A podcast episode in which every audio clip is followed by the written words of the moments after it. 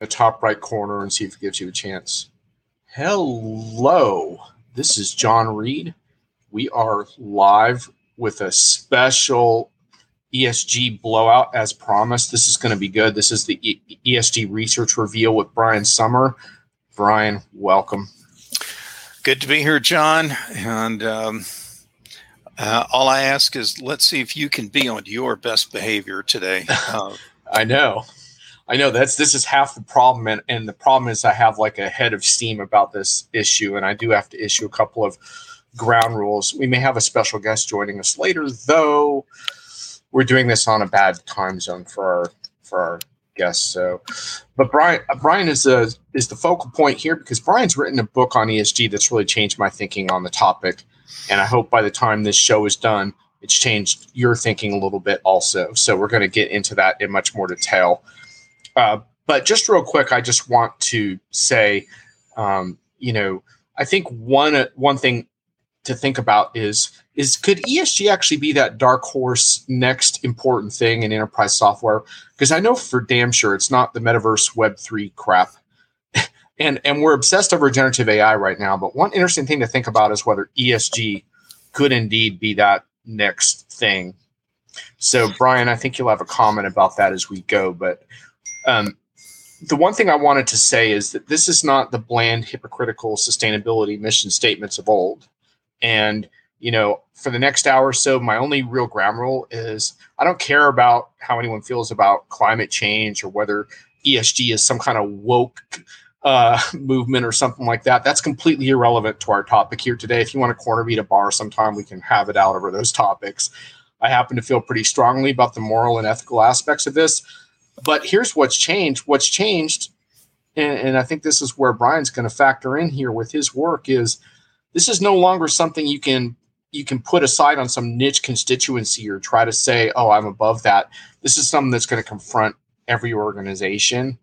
And and that's perhaps in some ways people will see that as bad news, but there's also really good news here because it's about making your supply chains actually better and and actually improving your bottom line in some really interesting ways as energy costs continue to rise and stuff like that. So, so Brian, shall we embrace those ground rules and stay away from the political debates and kind of focus on what matters to businesses here? I have absolutely no interest in going into the politics, uh, and and the reason being is that this stuff is being driven by an incredible amount of uh, increasing regulation and rules that are coming from one country after another after another. So it almost is irrelevant what you believe. It's um, what is your company going to do about it? That's really what this is all about. And uh, I I actually spent a little bit of time at the front end of this book, actually touching on the point you're bringing up, Jon, which is I know there are people with some very strong opinions, but let me just put this put a few things aside. I don't I'm not turning the book into some political manifesto. I'm just talking about what is it an executive needs to do if you're going to uh, have a success around dealing with these ESG regulations and some of the changes you're going to have to make up and down your value chain and supply chain. It's complicated stuff because, as it turns out, um, and again, no disrespect to anybody in your own personal opinions, but if you ask, for example, a lawyer, what is ESG? Well, it's a legal issue. If you ask an accounting person what is, well, it's a finance issue. And I could go down the list. There's everybody's got an opinion what it is. I can tell you two things it's not. It's not an emissions only issue. Some people think it's strictly about emissions. That's not it at all. It's much broader. There's three pieces, and you know, environmental. Oh, Tom's weighing in. Good to see Tom. Um, uh, there's the social piece, and it's not social is not just diversity, equity, inclusion, DEI. It's a lot broader than that, and so forth around governance. So this is this. There's a lot to unpack here, and I hate to admit this, but I thought a year and a half, two years ago, I could probably knock a booklet out on this thing, an executive guidebook out in three months, 75, 80 pages. The final product's, I think, 260 odd pages. And it took me the better part, like I said, of a year and a half to, you know, to two years to get it done because it just is that complicated, not complicated. It's that, um, nuance. There's just so much there to get your head around. And more importantly, whatever you think about technology and ERP and everything else, everything you're used to dealing with was designed around one way of uh, collecting information, one kind of information you want to collect. And the stuff you need for ESG, a lot of it is not going to be in your favorite accounting software product. Right. And and Tom, uh, Raftery, nice to see you here. And we'll be hearing from Tom more. I think, if you can stay awake for us here. Sorry to keep you up, Tom. 100, Tom says 100% agree with Brian. This is far more about regs than politics. And, and look, I mean, I, I'm kind of like, I get pretty impatient. I just saw this really crap blog on LinkedIn by so-called futurist, like about how, you know, climate change isn't man-made, all like all that kind of crap. I get really impatient with that, but I also get impatient with greenwashing as well and the so-called good people that are doing good things. And, and, and up to up to now, it hasn't added up to much in many ways besides mission statements. But Brian, I don't think that's going to last much longer. And we published a piece on Diginomica. I'm not going to name the vendor because I don't want to get into like like vendor promo but the quote was nobody's well prepared with very few exceptions. And i'm going to read this quote from you brian and see. It says this vendor has some of the best people in the world on their team on their sustainability team on their compliance team and it even makes our head spin. The alphabet soup the constant emerging standards the difference between regional standards. We have eu corporate sustainability reporting directive. We have sec Australia and the UK is no longer part of the EU, it's mind blowing. Is that along the lines of kind of what you're digging out from this book? Uh, the fog index on all the different standards groups. In fact, there's so many that at the back end of the uh, book, I actually put a like additional resources, and there's like a page and a half of some of these international or country specific standards groups that are out there there, I don't have enough time in my life to go through and read all that kind of stuff. It's it's beyond chewy. It's bureaucratic regulation is what you know the way it reads, and you you know it's a, it's not exciting stuff to go through. Um, I'm not I'm not going to try and parse that out. Uh, you know, and the other thing is it keeps moving and changing all the time as well. So uh, there's a little value I think in in saluting that kind of stuff at all to the fir- prior point you were making, though, uh, Jon, there is uh, there's a lot of stuff that was what I would call discretionary reporting that companies used to talk about. They tout all their nice stuff, and uh, that was under the guise of um, uh, corporate social re- reporting kind of stuff. And um, uh, companies chose what they did uh, report and what they didn't want to report, and they cast a pretty interesting narrative. The new regulations make it a lot harder for companies to just tell one side of a story now. Now they have to tell it all.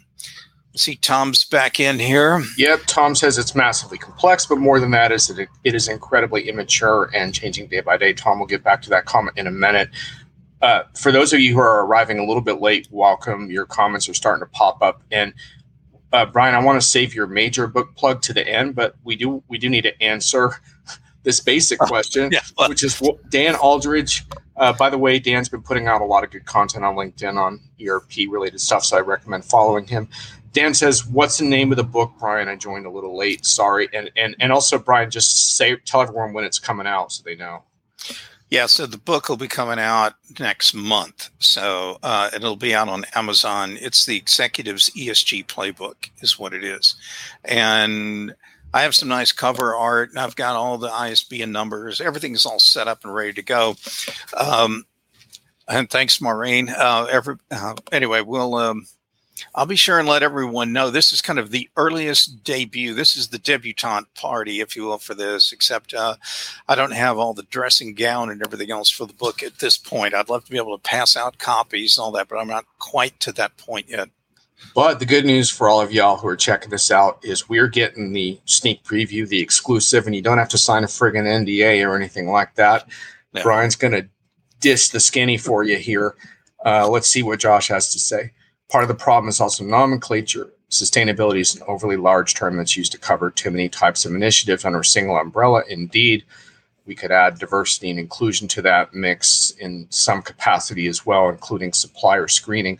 And by the way, I think there's two other there's two other things I want to get to, and then and then soon we're going to have Brian walk us through some key points. But the the two things, Brian, that really jump out at me. One is this this notion that there's less and less external externalities. Like in the past, corporations could kind of move certain things off the books, and more and more, especially when it comes to supply chain accountability, that's extending into what you call scope two and scope three, but basically beyond your typical supply chain levels of accountability in the past. So that is a, is another sort of quote unquote terrifying aspect in terms of it's not just the regulations, it's the things that you're now being held responsible for that in the past you just weren't, um, which I personally see as a good thing. But anyhow, it, it's real. Oh, it is. Um, let me do this. Let me see if I can get the slide to come up and I don't. Oh yeah, folks, we have slides. Brian, I'll I'll add it to the stream. There we go. Thank you. Yep. So, just for definitional purposes, when you cut all the way through it, uh, of the three pieces of ESG, what a lot of people think about, and this is kind of to uh, Josh's comment a moment ago, people think about either emissions or sustainability, and, and they're mostly talking about environmental factors, the stuff on the far left. This is, you know, this aspect or p- component of ESG is really about how your company interacts with the rest of the planet on a, like a very natural kind of level. And you can see some of the categories of things you have to report underneath that. The things that get a lot less attention are on the social and governance side, and in particular, figuring out what goes where, if you will. Uh, that kind of troubled me for a while, and I found a bunch of different kinds of definitions and opinions and some heavily regulated stuff that you could just frankly, you need to go take it down to a witch doctor and have them do an incantation or exorcism on it to figure out what the regular meant. But what I learned is really the way to think about the social piece of it. It's about relationships. It's about the way your company interacts with its own employees, with its suppliers, its customers, and most importantly, maybe with the suppliers of the suppliers and so forth, all the way down the you know, number of tiers you've got in your supply chain. And what you're trying to find out is is everybody paying livable wages? Are they uh, do they avoid using forced labor, prison labor, whatever? Are they dealing? Are they on some kind of restricted entities list? Those kind of things. That's what you've got to be digging into on the social side. And honestly, there's not a lot of parts to most organizations that really deal with this. Um, you will find like the supply chain procurement people, they may go down to some of the key suppliers one level deep in your supply chain, but they don't know the rest of that going down, you know, the hill. And then on the governance side, those are the things that you do to make sure that your company actually honors the spirit and letter of what you're trying to do in your societal kind of actions and you maintain that trust. And um, that's where you have to really focus in on like, can we trust our supplier? Do they do they bribe government officials those kind of things? And have you got mechanisms to check for those and check and prevent those kind of activities from happening? So at a definitional deal after a year and a half i'm just telling you this is the cleanest way i found to just kind of you know eh, put this thing in different buckets so you know which one you're going to work on. And candidly what I think one of the biggest ahas for a lot of companies is how HR has to be right there in the center on the social stuff. And I'm not sure they have the people, the systems, and so forth to do a lot of that right now. Anyway, that's a big surprise. All right. So, shall we hold the rest of the slides for now? No, we we might as well go through them. We don't have okay. a lot of time. Um, well, just just before you do that, I wanted to throw one more thing into the mix and, and hit a couple of comments here. The the final piece of the puzzle to me that we haven't mentioned is is kind of the good, exciting, but also confusing part of all this that also comes out in your book, which is there's also a, a I guess you could call it kind of a next generation ESG vendor emerging, which also includes classic sustainability players that are trying to up their game. But it's basically, as I see it, a move towards much more effective use of of so-called ESG principles by integrating them into real-time transactional flows by adding things like like carbon trackers and energy trackers into your day to day and essentially having this sort of real time approach to this topic instead of scrambling after the fact to figure out how you screwed up at the end of the year. mm. But but the catch being, uh, and I think this came out in one of Tom's comments, is that a lot of these vendors are immature, and if you're a customer I guess, Brian, you experienced this while you're researching. There's still a dizzying array of vendors to make sense of in this space that's emerging. So I think that's a really interesting topic, also. Yeah, I, I looked at well over 40 different kind of products that are out there. A bunch of them are more like templates that have integrations to your existing systems and can get some of the elements out of your existing systems and map them into different fields on regulatory reports uh, that's not going to be enough. There's another group of a smaller group of players that um, have these nice utilities that go out and poll your supply chain members and can find information about their ownership, their labor practices, and so forth, and may even have some kind of audit service to go out and verify, uh, you know, in country what these firms are really doing. Um, there's not a lot of technology really on the governance side. Um, there are some that are emerging on a couple of the big ERP companies, and you know the only one I can say by name that's got something going is like SAP. There are some others that have some things going in the background that are going to try and create uh, new kinds of uh, ledgers that use more granular kind of information to your point. I'll talk a little bit more about the granularity maybe if we got time later on the podcast. Yeah, I think the granularity part is actually a really big deal. Uh, from from your report, you talked actually about SAP, and you said that they produced a short video on their control tower that addresses the granularity of data and how their ESG products can capture water, gas, electric consumption, waste, and emissions at each step along the production process. And then, to the point of this immaturity, at the time of writing, you said it's unknown whether this extends beyond the bill of materials or can get into an individual lot batch or product level. And I'm sitting here thinking, like, if you can get to the point where vendors can offer you that type of granularity at that level, that really changes how you think about this topic. And it's one reason why I why I was said in the beginning of the show, like, forget about the friggin' metaverse and web three. Start paying attention to this. So let's take that a little bit further. In 2018, 2019, I had a couple of colleagues join me and we did a project for a major global manufacturer. And one of their things was they going to be building a factory of the future. They wanted to use as much as they could on like IoT and those kind of technologies, but they really wanted to get precision around what things cost because they the best they could do in their whole firm was tell you that a ton of the product that they make cost anywhere from between 40 something dollars US to 128 dollars US depending on which plant. That's as as accurate as they could get. That's it. They had no idea how much carbon dioxide they off gas. They had no idea about their transportation cost. I go down the list. They didn't know any of it. So back then, uh, in 2019, I remember I'm giving this presentation to the executive committee, and I'm talking about how they need to put uh, how if you drove up behind the back of any of their plants, you saw there was one electric meter, one gas meter, and one water meter. And so there's no way in the world they know how much any of those components go into any of the individual products that they made. And at some point in the briefing, the CEO stops me and he's like, So we need to buy scales, meters, switches, valving, and we need to change our cost accounting system. And he rattled off a few more things. I go, Precisely. Now, when I was working on this book, I got to thinking because of this granularity issue, did did we put a challenge out there that was a little bit too far. Would the application software vendors not be able to get to this point? And I actually breathed a sigh of relief knowing that that um, SAP and one other vendor are working already on this same problem. So if we were anything, we were a couple of years early but I can tell you, we've all seen this movie. Everybody on this call seen this movie in the enterprise software space, where first you have a system that captures data about transactions that already happened. Then you try and get the stuff in real time, and then you start focusing on having more predictive and future-oriented capabilities. So right now, where we are in ESG and the capability most companies and their technology is, we're still stuck in the past dealing with annual, averaged, or aggregated data. We need to start getting it more granular in real time then we'll be able to put some predictive horsepower behind it in the years to come.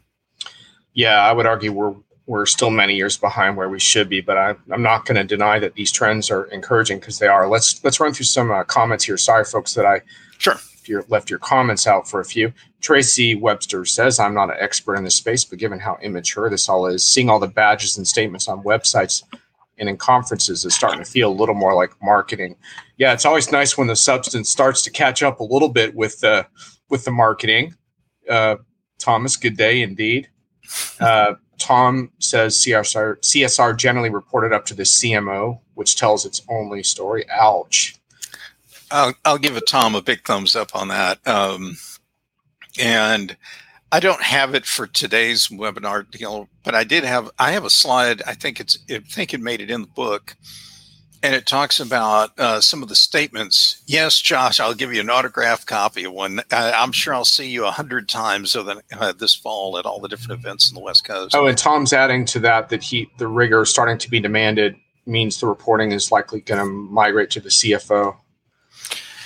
Uh, Tom's actually touching on a very interesting point. Uh, you know, the um, traditionally, I think a lot of chief sustainability officers have had this kind of land on them, but um, I can I can certainly see both the chief HR officer and the chief financial officer being two of the individuals who are going to take a very heavy role on this.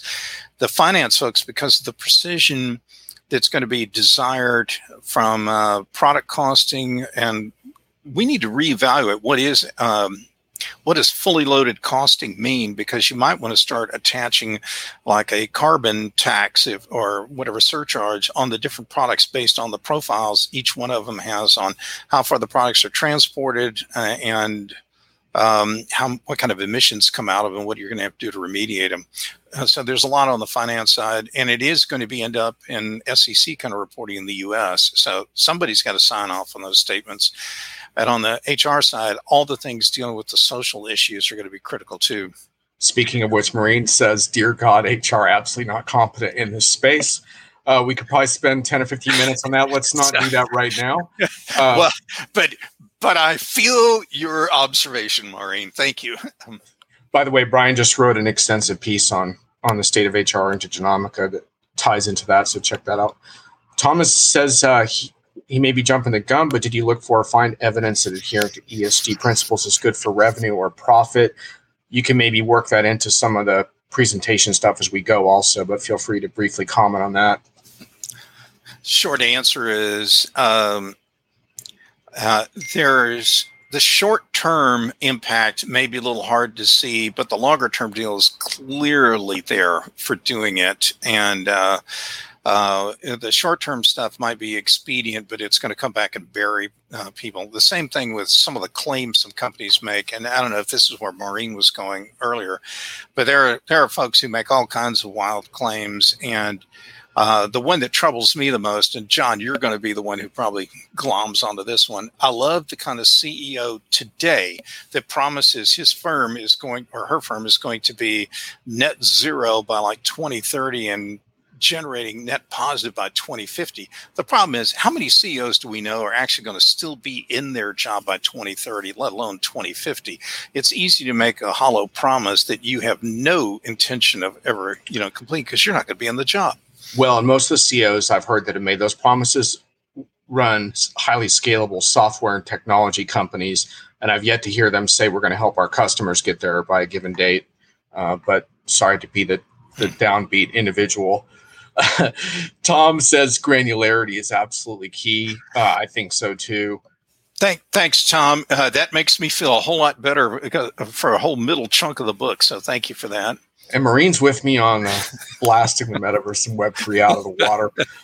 Um, and and I'm going to throw generative AI in there too, in the sense like what I was saying at the beginning. Like if you allow yourself to get so caught up in that narrative, that's um, exactly you're going to miss stuff. That's exactly the point my chatbot just made, uh, Jon. So, anyway. indeed, indeed. Well, I'm I'm glad you're getting prompted as we speak. Uh, Tom. Says, uh, Tom says the EU's fit for the 2030 mandate means this is going to be absolute top of agenda for orgs in the EU for the next six years. Tom, I would add though that there's a lot of U.S. based companies that do enough business in that geography that it's going to get sticky for more companies than that just dealing with the EU. But yeah, absolutely. Brian, let me just whip through the rest of these. We're almost to the yeah. I know. We, so I did want to we'll tell get... you that you know there's a big sprint uh, that a lot of companies go through right now, and I think this has got to go away. uh, this is indicative of a company who's got an annual manual spreadsheet yeah. and paper driven kind of process. And that might have helped you get through the finish line for meeting some immediate regulatory requirements, but it's not going to be the way it's going to work long term. And you want nice, gra- nice graphic, by the way. I like the. Yeah, happy to. I, I get that sense of the sprint coming out there. Um, I mentioned this at the top. You know, depending on who you are as an executive, kind of flavors how you see ESG, and um, uh, one of the more fascinating things about doing this book, it's made me talk to a bunch of people that I normally don't run in the same circle with. So I've talked with chemists and scientists and um, uh, attorneys, you name it, and uh, it's been fascinating hearing how they see all this ESG, if you will, from their point of view. And some of them, I think, probably that I talked with, probably need a, a whatever a refresher course on things. But it is what it is, and you're going to run into that in your own firm. And that would be a message I'd take to anyone who's watching this or reads the book is that uh, it's all the different dimensions and all the different kinds of motivations and the opinions that people have. And I find it really fascinating. Instead of folks actually going to see what do the regulations want, they're already just forming opinions about what they think they ought to do. And I, I think that's kind of a dangerous way to run a business. So there's that. Uh, I think it was Tom or somebody was talking about CSR, corporate social responsibility, and what's to give you a, just to paint a picture of these are the kind of things people would emphasize depending on a lot of times what kind of firm you are. So if you're a global firm, you talk about all the way you give back to local communities and you know rural poor locations but if you're the pizza joint down the street, you're talking about, hey, we'll give uh, free college tuition to somebody who works here part time, you know, for three or four years. Um, and so what you had is people cherry picked the things that they wanted to talk about that were the most relevant for them, their firm, their industry, or they talked about things that were going to put them in the best possible light. Until point I made earlier, that was then. That's not the focus of like ESG reporting now and going forward. By the way, uh, Tom said, I think for, for, your previous slide that the board are missing. The board is missing from that slide. That's just his comment. Well, yeah, I, I kind of was running out of real estate. There's a ton of others I probably could have put on there too. Uh, but yeah, I, I, accept that. You know, there's yeah, we could have. Go, you could have gone for even Wall Street, more yeah, complexity. Yeah, right. Yeah, I, I, I was what is i'm just trying to make a point i'm not trying to you know i wasn't trying to re- replace you know 100 pages worth of the book with this one slide but um, he's right. All right brian sorry to make you backtrack anyway.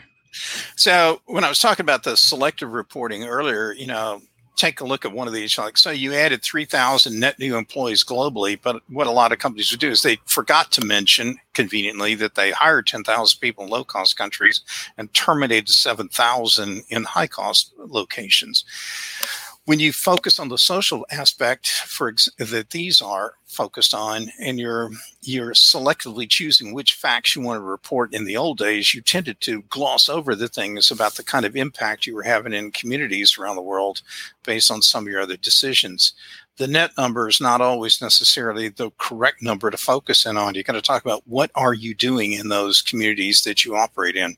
You're the good steward in all those communities or you're not anyway, this is just an example of selective reporting. That's all that this was intended to show. And then let's talk about for the enterprise software people on here. If you look at that kind of coral pink colored box, most of the software many companies have, like ERP products, are designed to take information out of plants, factories, distribution warehouses, whatever, and flow it up to intergalactic world headquarters. Um, I'm still not sure where Diginomica's is, uh, but uh, I guess it's in England. But uh, uh you have to sign an NDA, Brian. Sorry. Oh, okay. All right. Well, anyway, um, but that's that coral box was kind of like where most of the information exists and the way the information moved. It moved from the shop floor up, if you will. But when you look at what ESG is about, it starts all the way back, like into factory farms, and it wants to know everything about what it took to grow the crop, to transport it to market, to some intermediate mills, processing centers, whatever, how it got transported to the next place, and so forth, until finally made it to your firm. And the reason that's important is because about uh, uh, your firm may, if it produces X amount of emissions, 11X is generated uh, generally on the, all that stuff to the left of your firm on the value on the supply chain. Uh, then moving forward, once you get through making something, then you've got to transport. It gets out to customers, may go through some additional, you know, distributors, whatever. So there's energy and fuel costs. There's also packaging that's generated and has to be disposed of. So if that's the flow running in the white band there, then this gray band shows all the things that are being thrown off from this that impact things from a social perspective and what do we got to look for you know what do we know about uh, the different kinds of uh, labor being used, uh, the labor treatment of their livable wages. What are we doing to impact the community not go all the way down? That's the gray line. And the dark blue line, or band, those are some of the other byproducts of the process that are not that hot.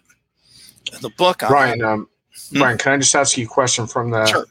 from the from the I was going to say the peanut gallery, but the peanut gallery is like actually really probably smarter than we are, so it's awkward. Um, Josh asks, um, in the book, do you deal with the issue of what level of tech infrastructure is needed to stay on top of this? A certain large leading vendor just said this kind of accounting is only available from their cloud products, meaning on-premise customers are shit out of luck. Your thoughts? Well, yeah, I think the uh, the on-prem ones are really at a disadvantage. Uh, yes. Um, that said, uh, for all that stuff you want to capture that's maybe coming out of the supply chain, that stuff clearly needs to be moving through and you know through a cloud solution. That's probably the best way to make it happen. And maybe the same thing on the value chain side. What you do inside your firm is kind of could still be your own business, uh, but uh, you still got to bring all this together, and you're going to need warehouses and other kind of stuff to deal with it. Okay, here's Josh's comment.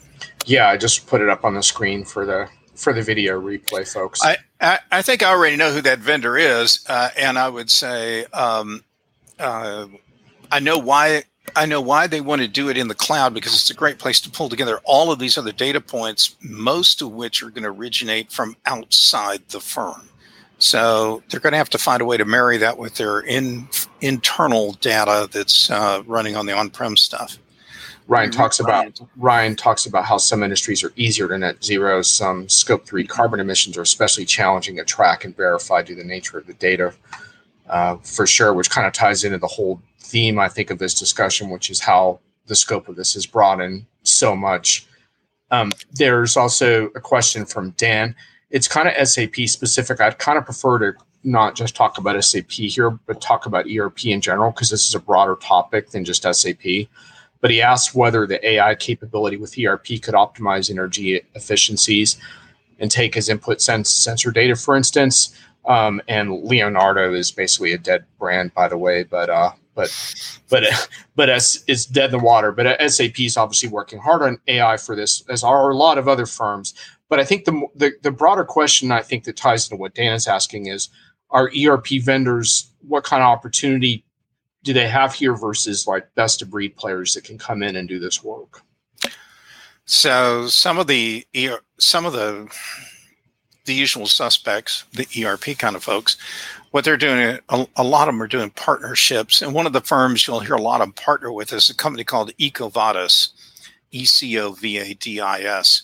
And EcoVadis has all this technology that's really sophisticated to go and ping all kinds of providers back in your supply chain. So you can find out about, uh, yeah, uh, where you, you can find out uh, the ownership of the companies. Is it owned by rogue nation government if you will? Are they using conflict minerals? Uh, you know do they pay livable wages? Do they use forced labor? All those kind of things you can collect uh, it can it can be pulled up. Some of these products, like theirs, uh, also maintain an active database.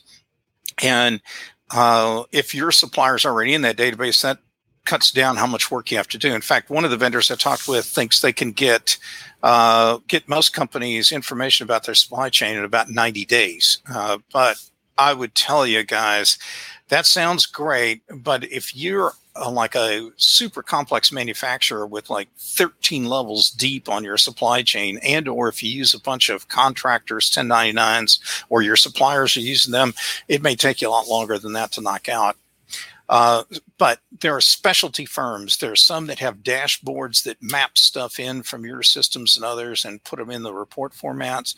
And some are good for pulling information out about the supply chain.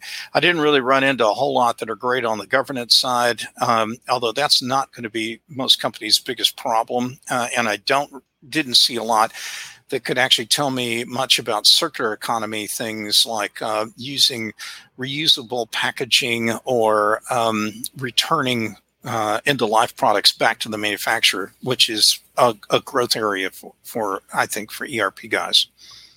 All right, Brian, um, how many more slides do you have? Uh, I think that's it. That's all we need to cover. Okay. For, yeah, yeah. Cool. Um, so I want to spend a couple more times, a couple more minutes on on the scope of the problem, and then I think we have some momentum in the chat to get to you know what cutting what cutting edge companies or smarter companies are doing about this, mm-hmm. um, which is totally fair point. We don't want to get lost in the quagmire of, of the challenges. But before we leave the quagmire, I want to make the quagmire just a little bit bigger and read something else that struck me from your report, uh, which is sort of an example of new kinds of data. But forever chemicals, just one example. I just want yeah. to read this from your report. Regulators in many countries are requiring companies to cease the use of PFAS and other chemicals, some called forever chemicals.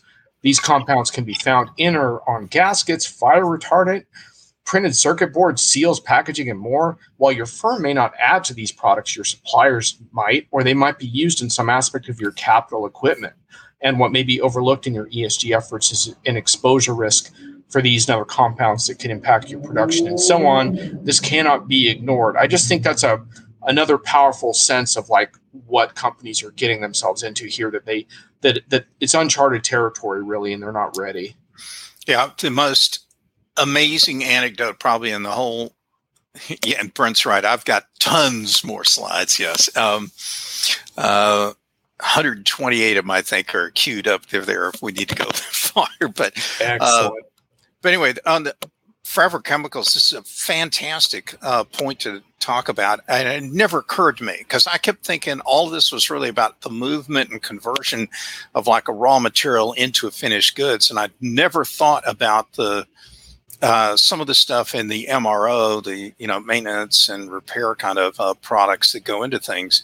And so this one guy sat me down one day, and he's telling me about how they just implemented this hundred million dollar giant piece of commercial machinery at their plant, only to realize it's got dozens or hundreds of these hydraulic uh, pistons and cylinders in it to help move the product through the machinery. And all of those hydraulic cylinders use a particular kind of um, uh, uh, rubber seals that are all treated with uh, forever chemicals like a Teflon like material to keep them slick, smooth, and pliable. And then he looks right at me with the most earnest eyes and he says, You know, we know those seals are going to be impossible to get hold of in about uh, October of next year because of bans, because, and that's because they have the forever chemical on a coating on them.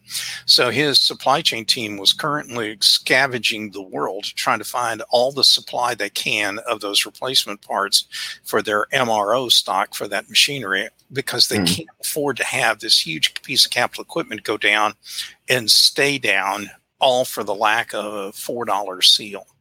So this stuff is everywhere. It takes a lot of attention to get to it. Indeed. So here's the game plan. Uh, special guest, you know who you are.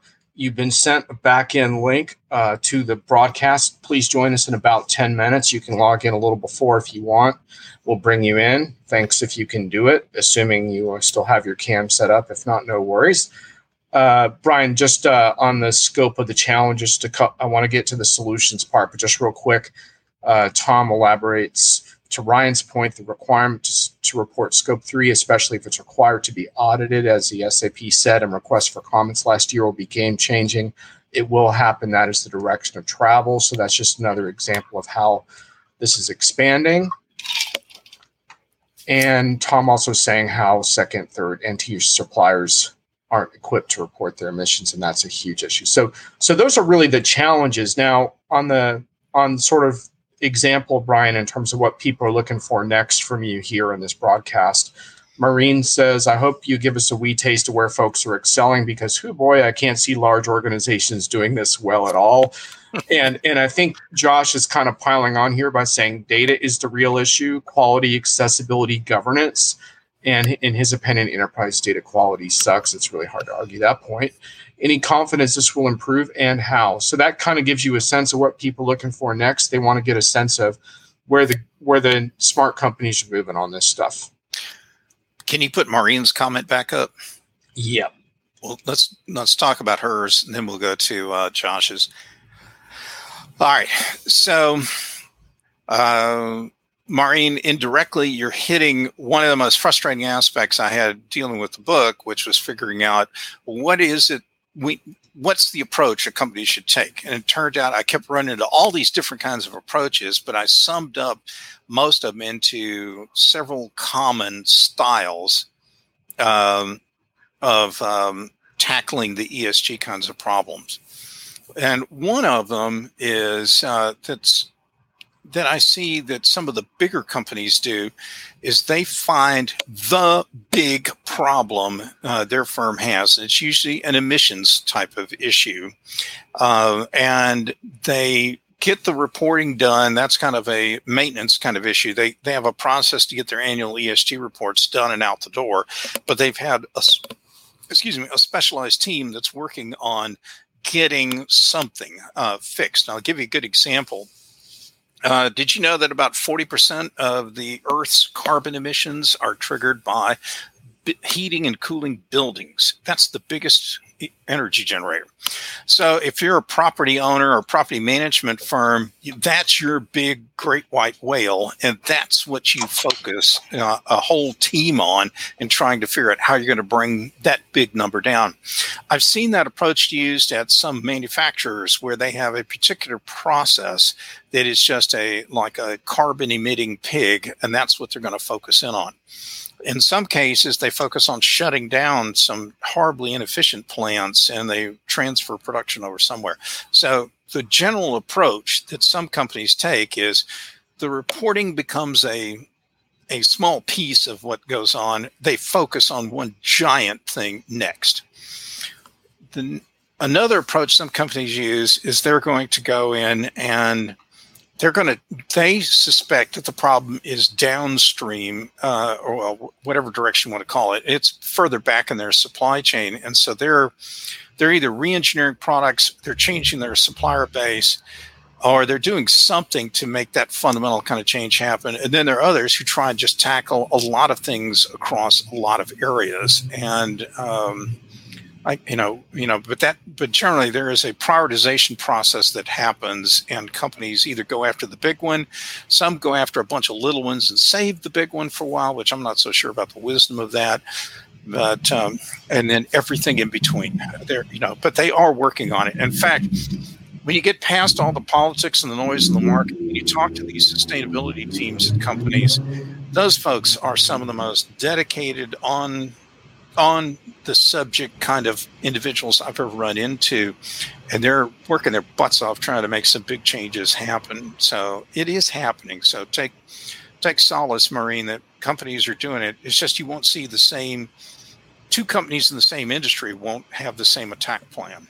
And back to Josh. Data is real issue, quality, accessibility, governance, and data quality sucks. Any confidence yep. will improve and how? So I'll, I'll, use an HR example uh, for Josh because uh, I've given a bunch of production ones, you know. Um, so, give you an idea, Josh, how screwed up it is on HR. If I want to be able to even report like how much time our employees took uh, of out of their paid time off or vacation that they were able to dedicate towards some kind of social program. You know, they helped out local community deals, uh, uh, whatever. They volunteered their time for things think about this problem because in many companies, uh, global firms in particular, they have different payroll systems and HR systems in every single country that they operate in. They may not have a single kind of um, system to go after to go get that information, or even if they can find out how much time they took, it may not be encoded the same way in every system. And then lastly, you get into things like, uh, and even if it's all in one place, I don't know what qualifies as diversity from one country to the next. Uh, so you have all these data definition, data meaning, data uh, consolidation problems, and, and if God help you if it's in payroll, because there are all these different payroll engines all over the world, and you may need to pull information out of all of them, and it's all in a different format. So you're right, Josh. There are clearly some data problems, and it's one of the reasons why these manual efforts people use today to go vacuum clean ESG data out of all their various systems, they park it in like spreadsheets and then they have to do all kinds of data massaging to get it to a standard uh, meaning and a standard uh, unit of measure and so forth.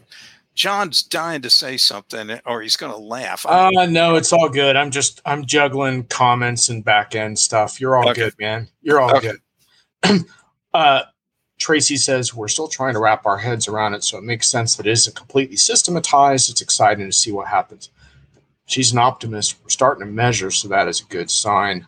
No doubt about that. Brian, are you ready to uh, bring our special guest on? Oh yeah, anybody to help get me out of the house. Here we go. Tom. All right. Tom Raftery. Hey folks, how you doing? We got Tom. Tom what a good sport. It's ridiculous o'clock there. Well, you know, I came prepared. all right, oh, absolutely. After, it's after five p.m. here in Europe, so it's it's it's uh, it's all good. in, indeed, much appreciated. I've, I've got Dr. Pepper in my SAP Ariba Live uh, mug. But anyway, if anyone if anyone's wondering why Tom's here, I'm disappointed because, man, back when sustainability was just a brochure Tom was doing Green Monk stuff, toughing it out, duking it out, trying to get that Tom Raftery balance of of hardcore realism and optimism. And Tom, you're still doing it, man. You're still posting on LinkedIn. You're still fighting around with this topic and trying to make sense of it. Welcome. Sure. Sure. Yeah, no, I am. Um, to your point, uh, I was with SAP for a few years uh, was with Red Monk's, uh, you know, fronting the Green Monk branch of Red Monk for a few years. I've I've been in this space since 2006, I want to say. So you know, coming up on 17 years now, if my maths is correct. I'm, I'm crap at maths, but yeah, it's a space I'm I'm I've I've I've I've been deeply deeply. I, I'm I'm I'm a technologist but I'm also I, I'm a graduate biologist, and so sustainability for me has always been something that's been the core of who I am. And then I got into technology as well. And so the ability to be able to work at the intersection of technology and sustainability for me is awesome.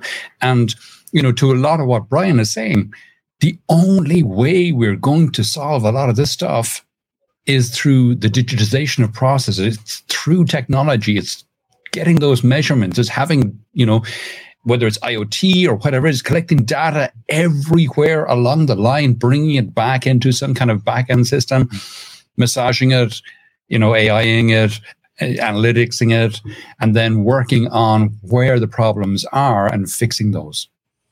So, Tom, you haven't seen Brian's opus yet, but based on our conversation today, do you have any any questions for him yourself, or any reactions to what you've heard today? Um, I guess the the I, I, missed the start of this. I missed the first couple of minutes, minutes of this, so apologies if this is going back over stuff. But I guess the the big question to Brian would be why? What what was what was the genesis of this for you, Brian? What was it that made you decide to jump into this space, research it, and write this book? Uh, well, I've been covering ERP for more years than I want to admit, uh, at least three decades, and um, uh, I think I, I think folks are tired of reading what I have to say uh, on ERP all the time because I seem to feel like I have to almost repeat myself the you know the same problems, maybe different vendor names come in there. But I also have kids, and um, I don't feel that I should um, walk away from an industry at some point whenever I do retire and leave it, leave the world, whatever, in less better shape than the way I found it. There's got to be more to this world than just ERP. Let's put it that mm-hmm. way. And what you don't know about me, I may be a very public person from writings and all that kind of stuff, but I'm actually a very private guy. And for example, I propagate all kinds of hardwood trees. I, have hmm. grown God knows how many different kinds of chestnuts and oak trees and hickory trees. Um, I have a ranch, and I, you know, I don't allow anything like a herbicide, pesticides, whatever, like on on those places. I I think we need to we all need to be good stewards of anything and everything we have, if not for you know our children, everything else. Um, and Meg's probably going to throw that right at me at probably a Success Factors event if I get a chance to ask a question. she goes, "Sorry, Brian, you can't ask an ERP related question." Um, but yeah, that's a good question, Tom. And um, I actually put a little teaser of that in a kind of like a, a forward in the front of the book. But cool. Um, I look forward to checking it out, Brian. Hmm? I look forward to checking out the book. Okay, I'll send you a copy. Not a problem. So let's uh, uh let's no, let's I, I wasn't looking for a freebie, Brian. I'll, I'll go to Amazon and no, buy it. No, uh, I, I'd rather have somebody read it who really knows the space because if they're going to throw up on it, I'd like to know about where the problem is before too many copies get out there in the wild. Uh, I'm still waiting. Amazon's supposed to sending me a bunch of uh, proof copies. I haven't seen them show up yet, which is one of the reasons I don't have a physical book to put in, you know, up on the screen here today. But, uh, but it's there. And before anybody asks, let me just say I've got the Kindle version, the digital version of the book. It's right. formatted. It's got some kind of format problem that's hang, hanging up in production, but it will be out. And I would encourage more people to get the electronic version of it uh, if we're going to be good stewards to the world. Sure. I'm going to have you both take a crack at this question if you'd like. This is a follow on from Maureen. Um, I, I want to kind of stay focused in this last segment on kind of what we're going to do about this because I think it's really important on this topic to feel like there's constructive steps that we that we and the organizations we support can take. So Maureen's asking, are you seeing a connective factor between the orgs that are succeeding here? I would say short answer, not yet, because as I as I mentioned earlier in one of the comments, this is very immature. It's only really kicking off. I mean, this is this is financial accounting back in the 1930s, you know, just after the Wall Street crash when financial accounting just started to get its legs. But we can't wait 100 years for it to become as mature as financial accounting is today.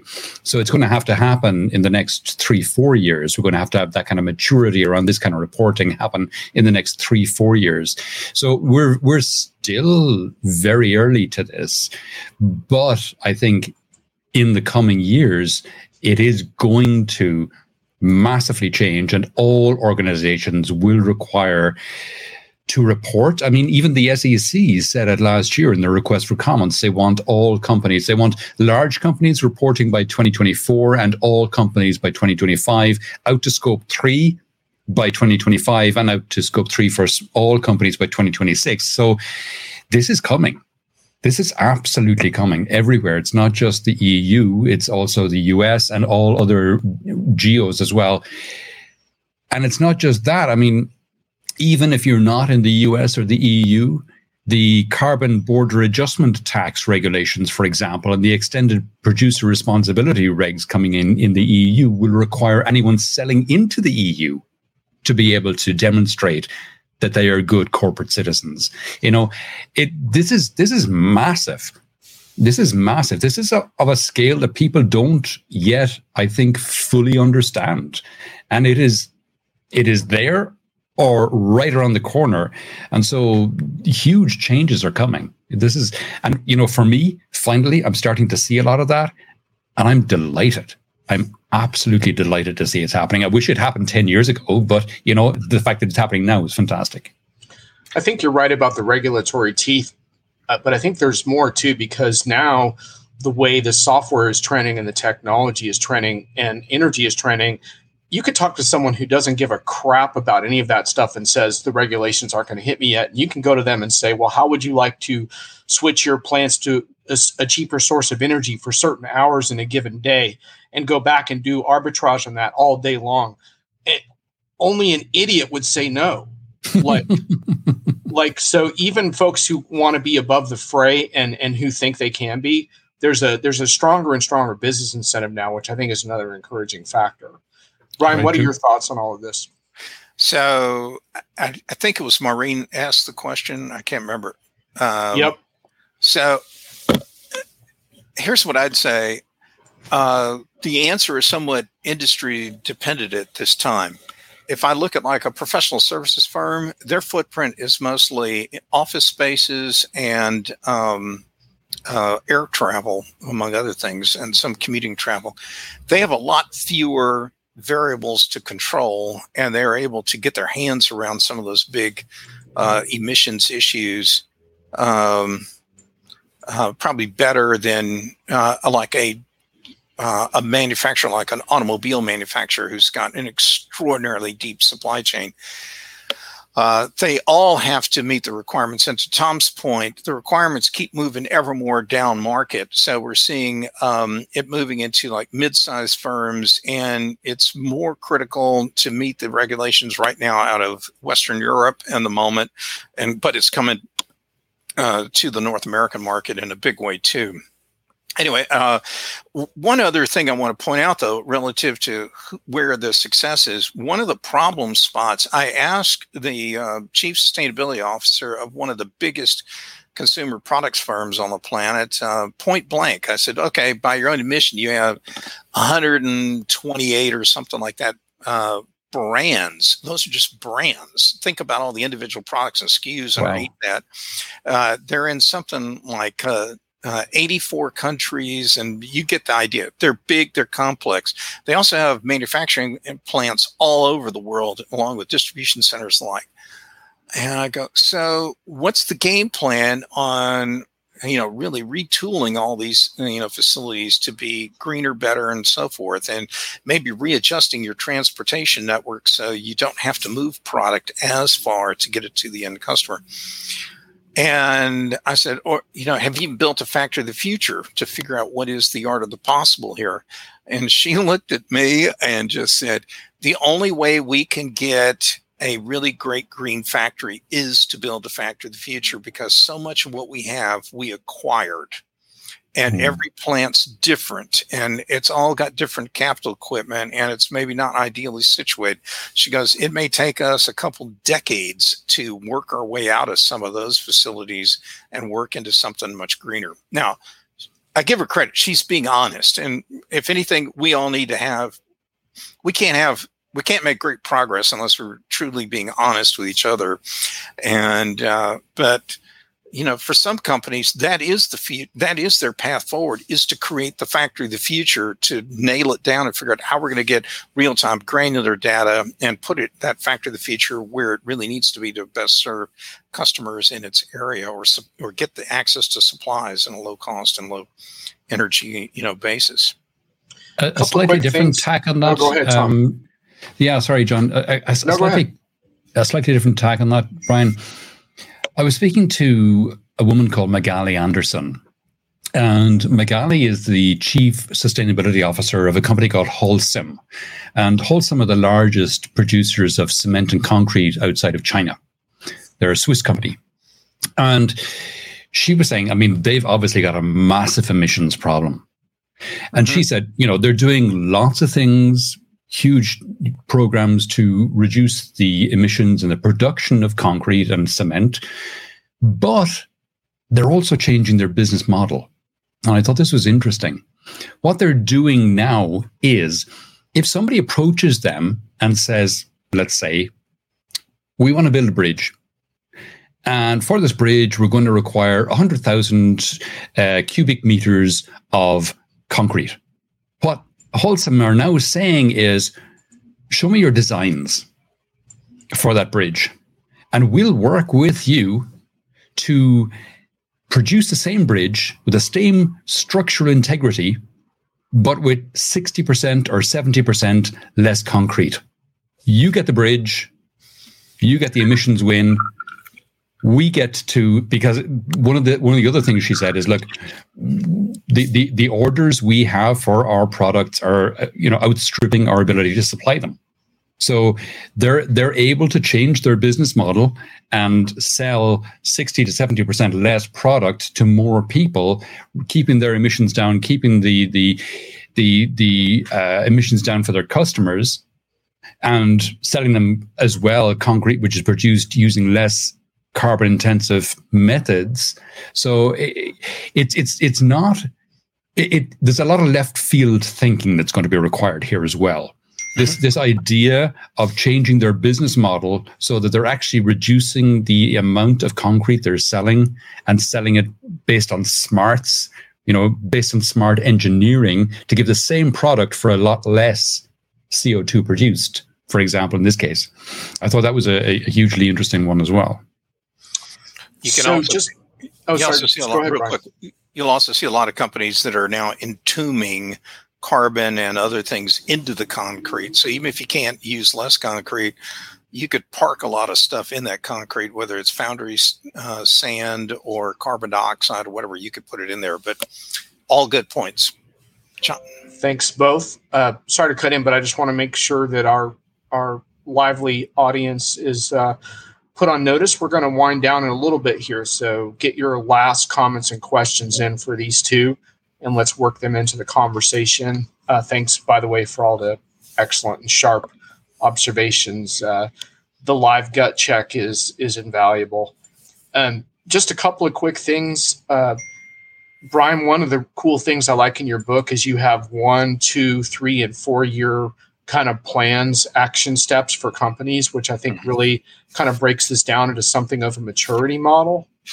And uh, I think that's really cool uh, because it kind of speaks to the action, the action steps that are kind of necessary here. So I really like that aspect of what you did. You also have something really cool around the you know can your ceo answer these board and shareholder questions i'm not going to read all of them but you have questions like which of our products trigger the greatest carbon consumption what are we doing about it which right. suppliers are the best worst carbon consumers and so on and I think those are really good questions. And uh, and on on top of that, like uh, Tom is rejoining us here.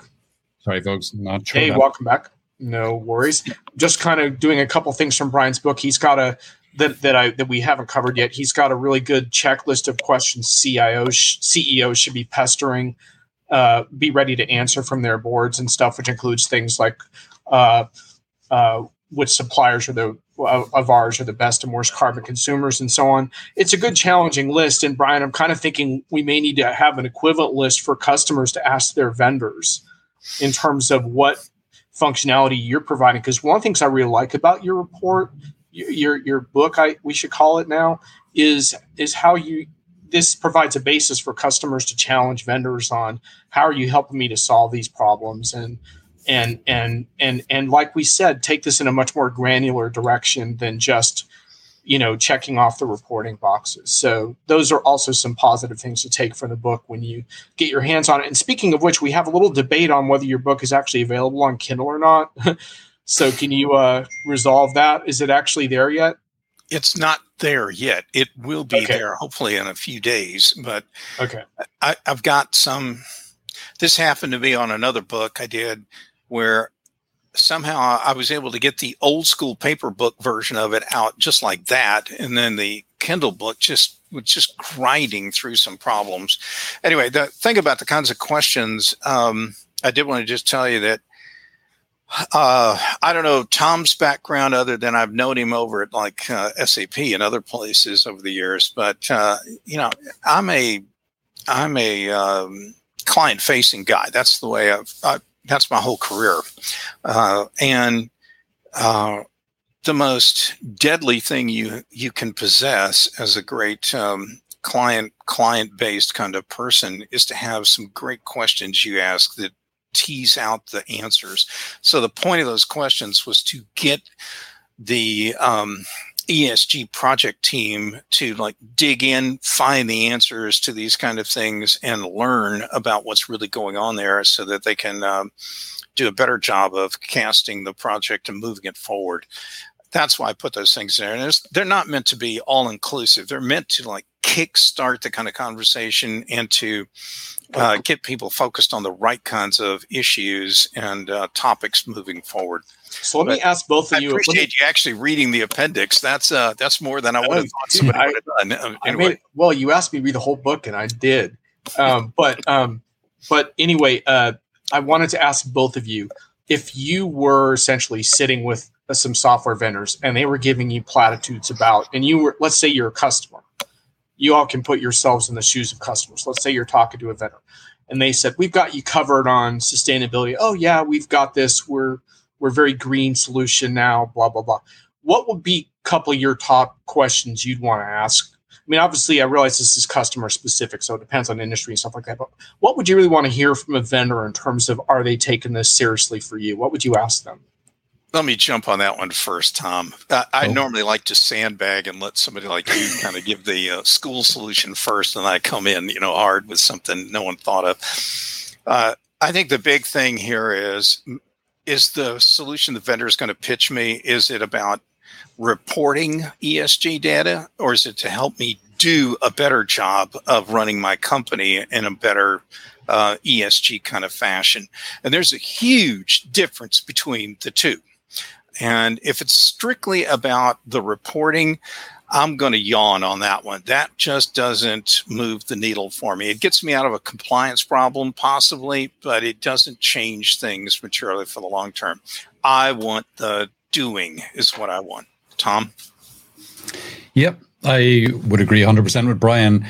I would also say I would want people I'm in business with to be looking at the standards that are out there for reporting and not just for reporting, but things like the Science Based Targets Initiative, to be looking at those and to have, uh, you know, science based targets. The Science Based Target Initiative is set up just to do that, to help organizations create targets that are science based. And if you have companies that say to you, I'm working with the Science Based Targets Initiative so that my targets are science based, realistic, that they have been audited is too strong a word, but they've been checked and they are realistic and i have all these steps in place then i can start to take them seriously you know but before that I'm kind of, you know, t- to Brian's point, a little skeptical. So, Brian, of course, since you listed 50 or so vendors in this book, does that mean we can be expecting some type of Brian Sommer Magic quadrant here? Um, no, some, the, uh, uh, come on, no, man, we're waiting for the ESG the vendor rankings, man. Uh, no, I'm not picking any favorites. I don't. Uh, I didn't take any monies from any vendors. Um, I and I, knowing that a book la- can last a long time, I just put the vendors down, you know, a list of them, and said these are some you should investigate, and whether they stand up the test of time or not. I mean, my clients are not stupid people. They'll they can run through that list and figure out what they do or don't like. I've categorized them uh, somewhat, and you know, and I'm pointing them into some of the right directions. This my book's really it's a playbook. It's not it's not the definitive scientific guide to ESG. It's around what are you going to do if you're like a program lead uh, on an ESG you know program for your employer or you're the ceo or some other top executive. It's all the right kind of questions. It's the way to get organized way to you know get your thinking straight about how you want to tackle it.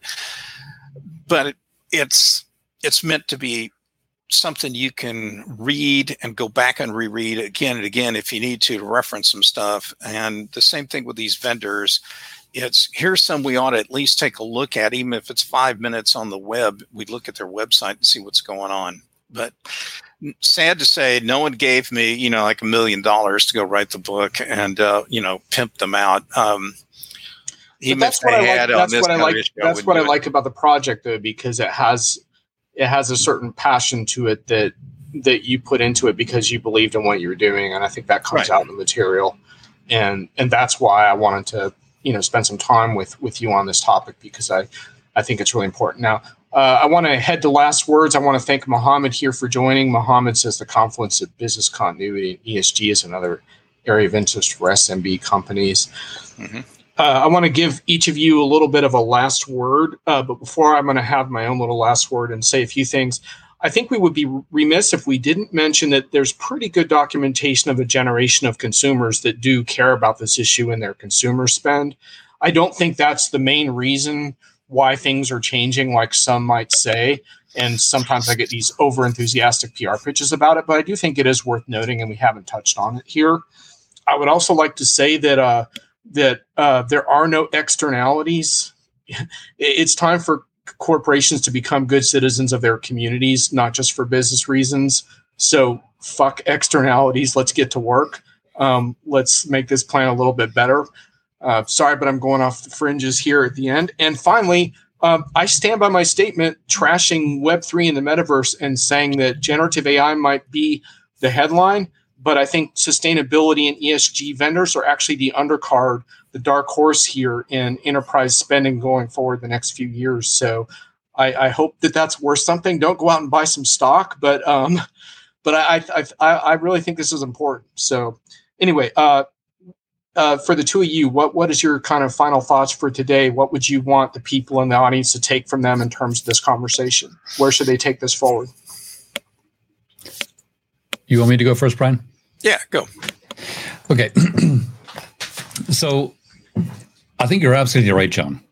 This is sustainability, ESG, whatever broad term we're using to cover it is not going away. It's not a flash in the pan. When it when it bubbled up in 2008 when I joined RedMonk, it was something that you know was fashionable just because of Al Gore and the Inconvenient Truth movie that came out a couple of years early, earlier. But then you had the crash in 2008 and people got distracted and went off in other directions. But now, particularly because of the Paris Climate Accord in 2015, and the commitments that countries have made, this is something that's not going away. And even more so, I mentioned in the comments the uh, Fit for 2030 European mandate. That's a mandate. It's not a target. It's a mandate. It's a hard mandate for all 27 nations of the EU that we're going to reduce our emissions 55% by 2030. And to kind of put that in context, when uh, COVID hit in 2020, our emissions dropped 7%. And then in 2021, as we started to open up again, they went back up 5%. So between 2020 and 2021, we had a net drop in emissions of 2%. And we got a drop in 55% in the next six years. It's six years to 2030, just over six years. We got to drop them, and that's a that's a legally binding mandate on all 27 nations of the EU. So the changes are, are, are going to happen. They're going to be extraordinary. They're going to be massive, and that 55% is the low hanging fruit. You know, the other 45% in the system will need to be taken out in the following 20 years, and that's going to be even harder. So this is not a flash in the pan. This is going to get more and more and more important as we go on. So this is not something that, that to, to take lightly. And the other thing I would say, purely uh, selfishly, is that if anyone is interested in, in in in this, obviously Brian's book is a great place to start. But also, I've got two podcasts which relate ex, well, not exclusively, which which which, which are heavily related to this. One is the Digital Supply Chain podcast, which goes out every Monday and Friday.